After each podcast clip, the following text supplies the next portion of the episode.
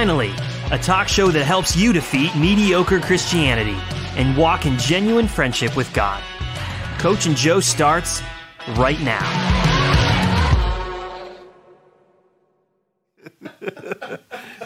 Welcome to Coach and Joe. Well, I'm awake. The reason we start laughing is five seconds before we go live, I always scream Brian's name. Uh, Brian Fannon's name. People don't realize that I'm about to do it. Vince just yeah, got I an just inch out of his yeah, seat. Yeah, I, I got to rise. Well, I'm here with Tubby Kruger, one of the all-time greats from Moultrie, Georgia, which people don't know. Tubby's a great golfer, actually. Won some. uh, was was you won some tournaments late in life in your 60s, no 50s. starting at 55 55. 55 56 57 three-time defending senior uh, south georgia champion Three-time. Yep That's pretty impressive. And Vance is a. Uh, your hobby's probably golf, wouldn't you say? You've gotten a lot better in the last few years. Yeah, yeah. I've You hunt finally- too. Yeah, and I finally straightened out my slice, so I'm happy about that. You're an outdoors outdoorsman. I like it. I um, you're not a bad golfer yourself for I don't want to brag, that's but what I a heard. I short he's good. struggling preacher you know Yeah, I, I um I love because I, don't talk about it a lot when I play with with uh, people you know out on the golf course or whatever. They, I guess they just think because you're a pastor, you're just going to be a bad golfer. It's really funny when they find out I'm a pastor. Then they say, "Oh, you must not be spending a lot of time with the Lord. Then you must be playing golf too much. You must not be studying for your sermons." I got a word of knowledge yesterday. Someone said that uh, it was actually Corey Reed, our youth pastor here. He said, God connects with you on the golf course. And of course, we're talking about this because y'all don't even know where the show's going. And this is where the show's going today. I want to talk about practically how, how does a person connect with God? So let me break this down. You ready? All right. Mm-hmm. We help people walk in friendship with God. Yep. Mm-hmm. Right now, I'm getting a dissertation, almost done with it, praise God, uh, from Regent University. My doctoral dissertation is on three things what was lost in the garden? What did Jesus offer at Calvary? But the most important thing for the dissertation how do you measure connection with God? Mm. So if you go to the doctor right now, they can take your blood work, Yep. check your plasma levels, your height, your weight. Um, I could look up your bank account right now. There's a metric for that. I can tell you how much money you have. It's right there. That's right. Pretty much everything in life has a metric. That's right. Um, if I can't measure it, it's probably not going to grow. Here's where it gets a little bit sticky.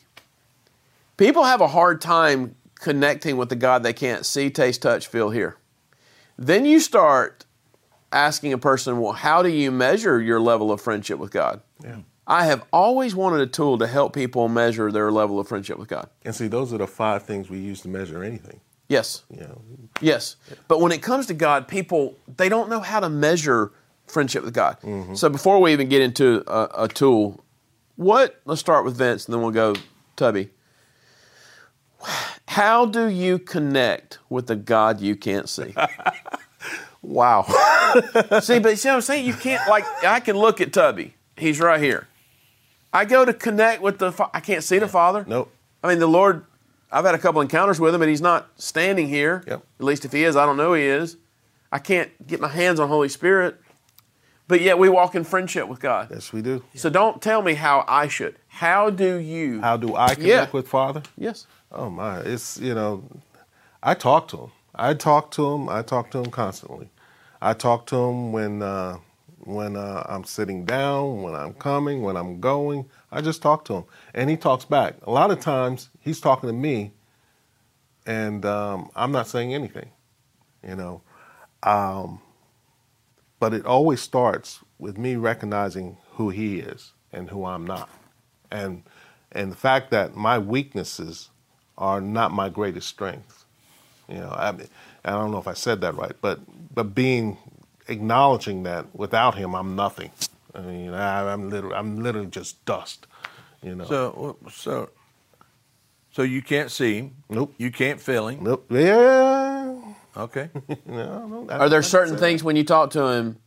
Are there certain things when you really have to have a mm-hmm. conversation with the Father? Mm-hmm. It's like any, with any other friend.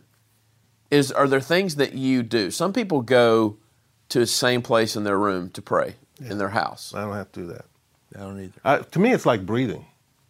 You know, it's it's you know, in Hebrews, it's talk about entering into His rest, right? Yep.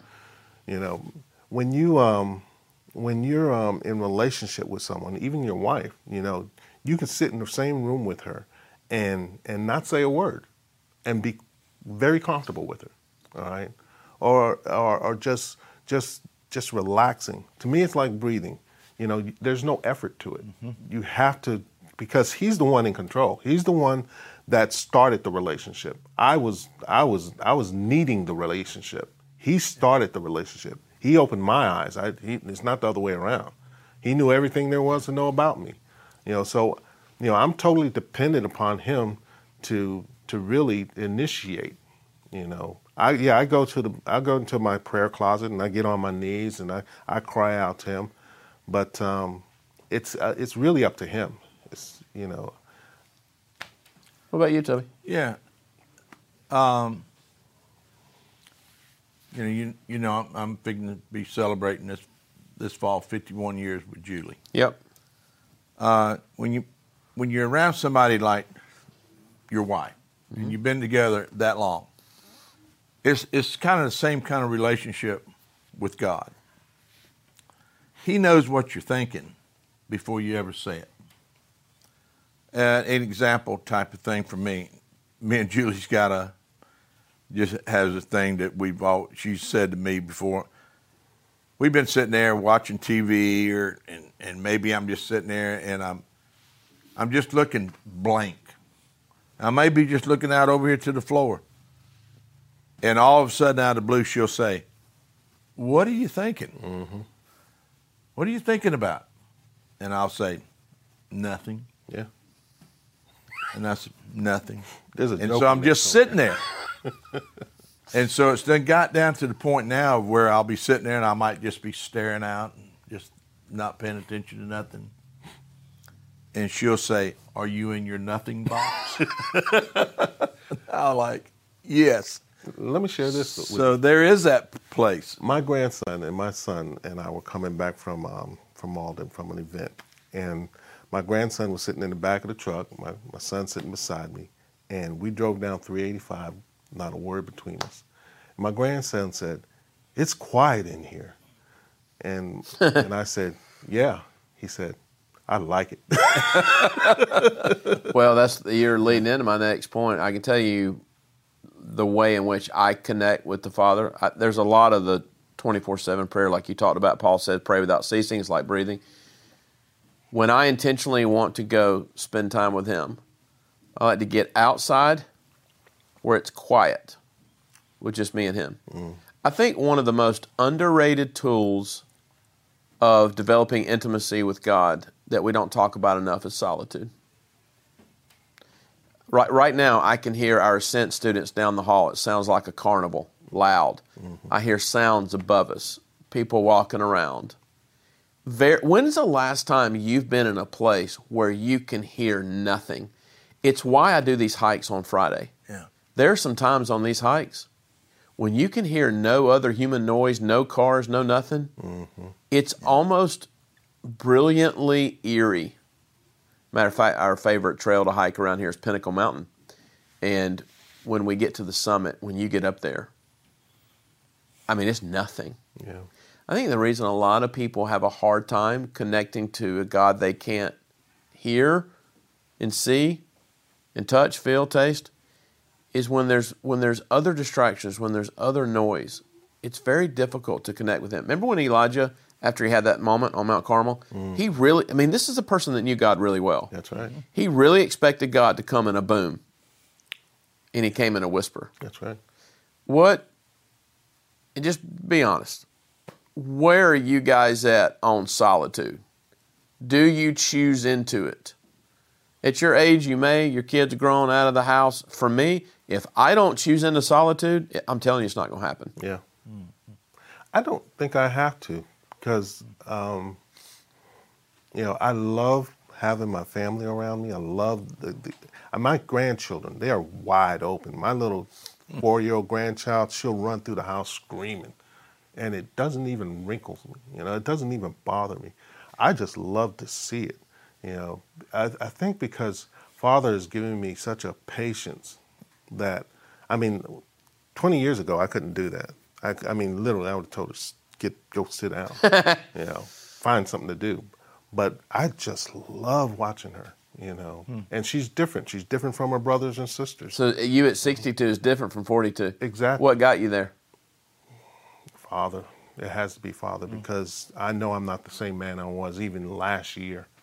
You know, Uh, the amount of patience he's he's brought in me is like hmm. it's unmeasurable. My sons will tell me, "You're not, you're different. You don't, you used to do this, you used to do that." You know, and they look at the way I treat my grandkids, and it's like, you know, Do you know one of the signs of friendship with God that's measurable? The older you get, the more childlike you become. Yeah. And 99 times out of 100, it's the opposite. My grandfather on my mom's side was a friend of God. Mm. He was so playful up to the day of his death. There's something about what you're talking about that's actually measurable when it comes to friendship with God. Yeah. Most people are different. Yeah. It's like the movie Grumpy Old Men. It's like the older you get, the grumpier you have to become. Well, maybe that's not true. No, no. Heidi Baker says that a couple of signs you know you're close to God is the closer to God you get, the more you cry, Yeah. and the closer to God you get, the more you have a passion for kiddos. Yeah. I had a dream. Um, I met a lady named Elle. She had red hair, and she was walking me through, and she was giving me a report card, and she said, "You have a fifth grade faith." And in the dream, I was like, "Huh?" You know, I was kind of insulted. and then I was sharing it with my son, and he said, "You know, that's that's pretty good." I said, "What do you mean?" And you know, and then I saw what he meant. You know, um, and I embraced it. But yeah, I, I I think that you know the closer you get to God, the more like you become like a child. Fred, why does that matter to God? Why does childlike faith matter to God? Uh, because he still knows that he can teach you. That you're til- still teachable. Yeah.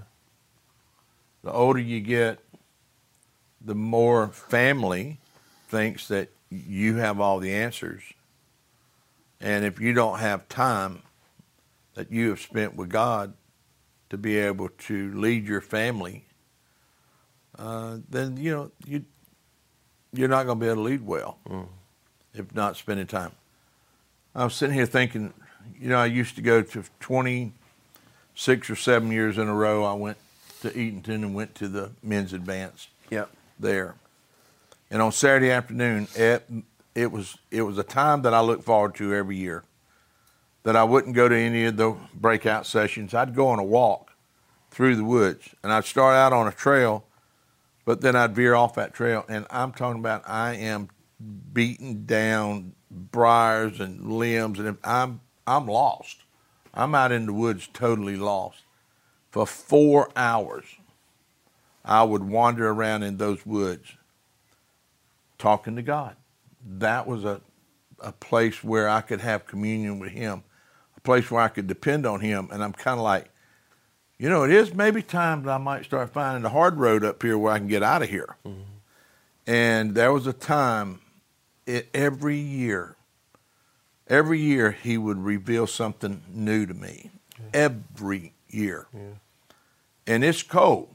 You remember how cold it was? You went that one year and it's it's cold in Eatonton, Georgia in January. And we got to a stream. I got to a stream that was coming through. It wasn't that wide. I mean, just that wide, just a little short, little, narrow. I mean, a shallow uh, spring. So I'm thinking, I can just step over that. Won't get my feet wet. I'll just step over that. Don't have to take a running jump. So I did. Now, I was a lot younger. So I stepped across the stream, and when my foot hit the other side, I didn't know how soft the ground was. My foot sucked up in that ground to where I was up to my knee type in mud. Mm-hmm.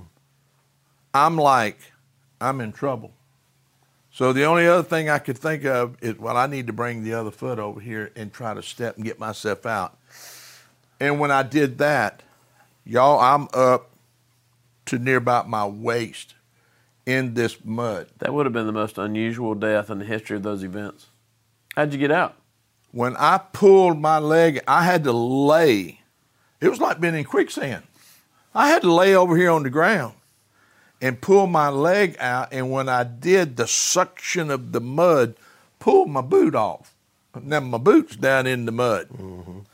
Now I get out and I'm having to dig down in this stuff to find my boot. And when I did, it was like the Lord was just, he was laughing. I was kind of laughing. He was laughing at me. And I said, So what do I do now? And he said, You've got to clean yourself up. And I'm thinking, This is crazy. What do you mean, clean myself up? He said, You have to clean yourself up before I can use you. And there was things just started. I literally went down, you know, that you've seen that pond. I followed that stream until it dumped into the lake.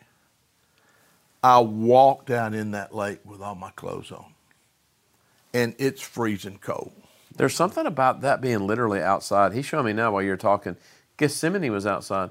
Mm-hmm. I can't figure it out and I can't preach it. There, when I desperately need to connect with Him, I go outside. There's something about even God even speaks to us in His nature. Jack Hancock said to me one time, he went through a Bible study, Band of Brothers back in the day, we become too domesticated. Yeah. Oh, wow. We Yeah. become too domesticated. Yeah. That's a beautiful book too. There's something about let's let's so let's let's close over the next five minutes or so. What are some different pathways in which we can connect with God? Um, I connect with God. I love to read. I love I love to read His Word, not to study something to teach it. I, not that. Just to get in it. Yeah. I was in Psalm 57 last night, just just absorbing it. Uh, that I love to turn some music on and literally soak. What are some of the things? What what, what do y'all do? I love to cook. A lot of people think, well, that's not spiritual. I think everything's spiritual. I think everything is spiritual. Everything. yeah. There's nothing. I mean, on both sides, on dark and light, everything is spiritual. A man is. I mean, the Bible says we're like sheep. All right, sheep don't have a clue unless they're led, and we're willing and always willing to be led by something. All right, and that's why it's important for us to connect with God because see, He knows how fragile we are and um, I can hear him. I can hear him in the car by myself, and I can hear him in the midst of of, of people. You know, um, for me, it's he has taught me so much patience. All right, that that um, that I think my heart is. I mean, if if you look at my my heart rate may be beating at say 80, but my spiritual heart, it's like in the low 60s. You know because I don't get excited about stuff. You know, I just really take life as a as as it comes. I'm good with the curveball. I'm good with the fastball. You know, and um, I just relax pretty much. You think you're more relaxed now than you were at 42? Oh, definitely, definitely. what what do you do? Yes, What do you do practically? Of course, you know, I've told you about how it used to be when, when I pulled into the country club at uh, in Moultrie. There was a railroad track that used to run right at the entrance of the gate, and there was big brick columns there going into the golf course. And we just sort of had a an understanding that no cell phones on the golf course. Tim Deming would not be able to play golf in Moultrie, Georgia Well, he does sell cars for a living. and um, it- you know, on every hole, he sells 18 cars a day on that golf course. if he could. So when we would pull in, when I would pull into that gate, it was always like I'm leaving the world out here. Okay, you're saying something now. There's a part of this, Fred, that's about retreating. Now, I'm not necessarily saying going on a retreat for four or five days, mm-hmm. but if you don't have built-in disciplines to retreat, you know, got to. You want to know one of the ways I retreat? I cannot tell you last time I turned on my radio in my truck. Really? Oh no! You know what I do? I use it. So I, I have what 12 minutes to work, 12 mm-hmm. minutes home mm-hmm. during quarantine. When it's not during COVID stuff, it's, it can take me an hour. I just I say, okay, I get this much time. I'm just I'm gonna just listen to you, Father. I think what I'm trying to say is this: connecting to God's never going to accidentally happen. Even when Paul says, "I pray without ceasing," well, that's on his end. Yesterday's show was about guarding my own heart. Don't let it become a heart. My time, I'm on, do you know, and we'll close here, do you know that there are already rehab clinics for people addicted to social media? Oh, yeah. I'm serious. I could imagine. They're saying in 20 years, guys, I know you're going to find this Yes. impossible to believe. The way that we have alcoholic centers to help people get off alcohol, Mm-hmm. do you know how many people are uh, literally addicted to social media? You can find out what you're addicted to when it you no longer have it, when it calls your name. Uh, the Lord's taken me through a season now where I, I've cut off all my streaming services. I have no t- real TV, you know, and um, I'll walk in the kitchen and the, the impulse to turn on the television is there, you know, and I'm like, okay, what was that, you know, because it's calling me. It's literally calling me, you know. One of the things I've learned to do in order to connect with Father is find out what's got my heart. All right. If I have to do something, then that something has my heart. If that I have to do it to make me feel good, to relax me, then that something has my heart. You know. So I, I try to focus in them when when my heart is disturbed or if I'm anxious for something, I'm like, okay, Father, what's going on? You know, reveal to me why my heart, why am I disturbed like this? And that's how I stay. I think I stay grounded with Him. That's how I stay um, patient. You know. If you notice, you, we've listed some really practical things today. And I tell you this if you're going to walk in a high level of friendship with God, I promise you, you're going to have to eliminate some things, plural, not singular, some things in your life that are keeping you connecting with Him. Um, I, I've, I sense Him in my life in this season wooing me to the deepest place I've ever been in with Him. Um, been doing alternate day fasting for two months now even that is withdrawing from something to connect with him. Yesterday, I said, you know what? I just need to cancel our TV. We don't even watch it in the first place. Uh, when I don't go on a hike on a Friday, I feel like I've missed something. I gave uh, Shayla Ramos a word. I said, you're gonna you're gonna realize bad theology, but you know what I mean. God's more in the mountains than He is in, in your everyday life, and that's what she said. She went on a hike, Sassafras Mountain, and he, she said, God's more up here than He is at home. Well, we know that's not true, but what she's really saying, I was being facetious. When you get away, when you Yeah. when you retreat, when you go to the woods for four hours, when you put your phone down, you'll connect with Him. I bless you in the name of Jesus to not over spiritualize uh, this whole thing. Don't be more spiritual than even God is. Yeah. And ask the Holy Spirit to search in. What are some things you could give up to consecrate in your life to bond with Him in, in deeper ways? Yep. Go in peace. God bless. Thanks for joining us on Coach and Joe, a YouTube talk show and podcast that helps you walk in genuine friendship with God. Check out coachandjoe.com for epic merch, weekly blogs, and ways to help keep us up and running. We'll see you next time on Coach and Joe.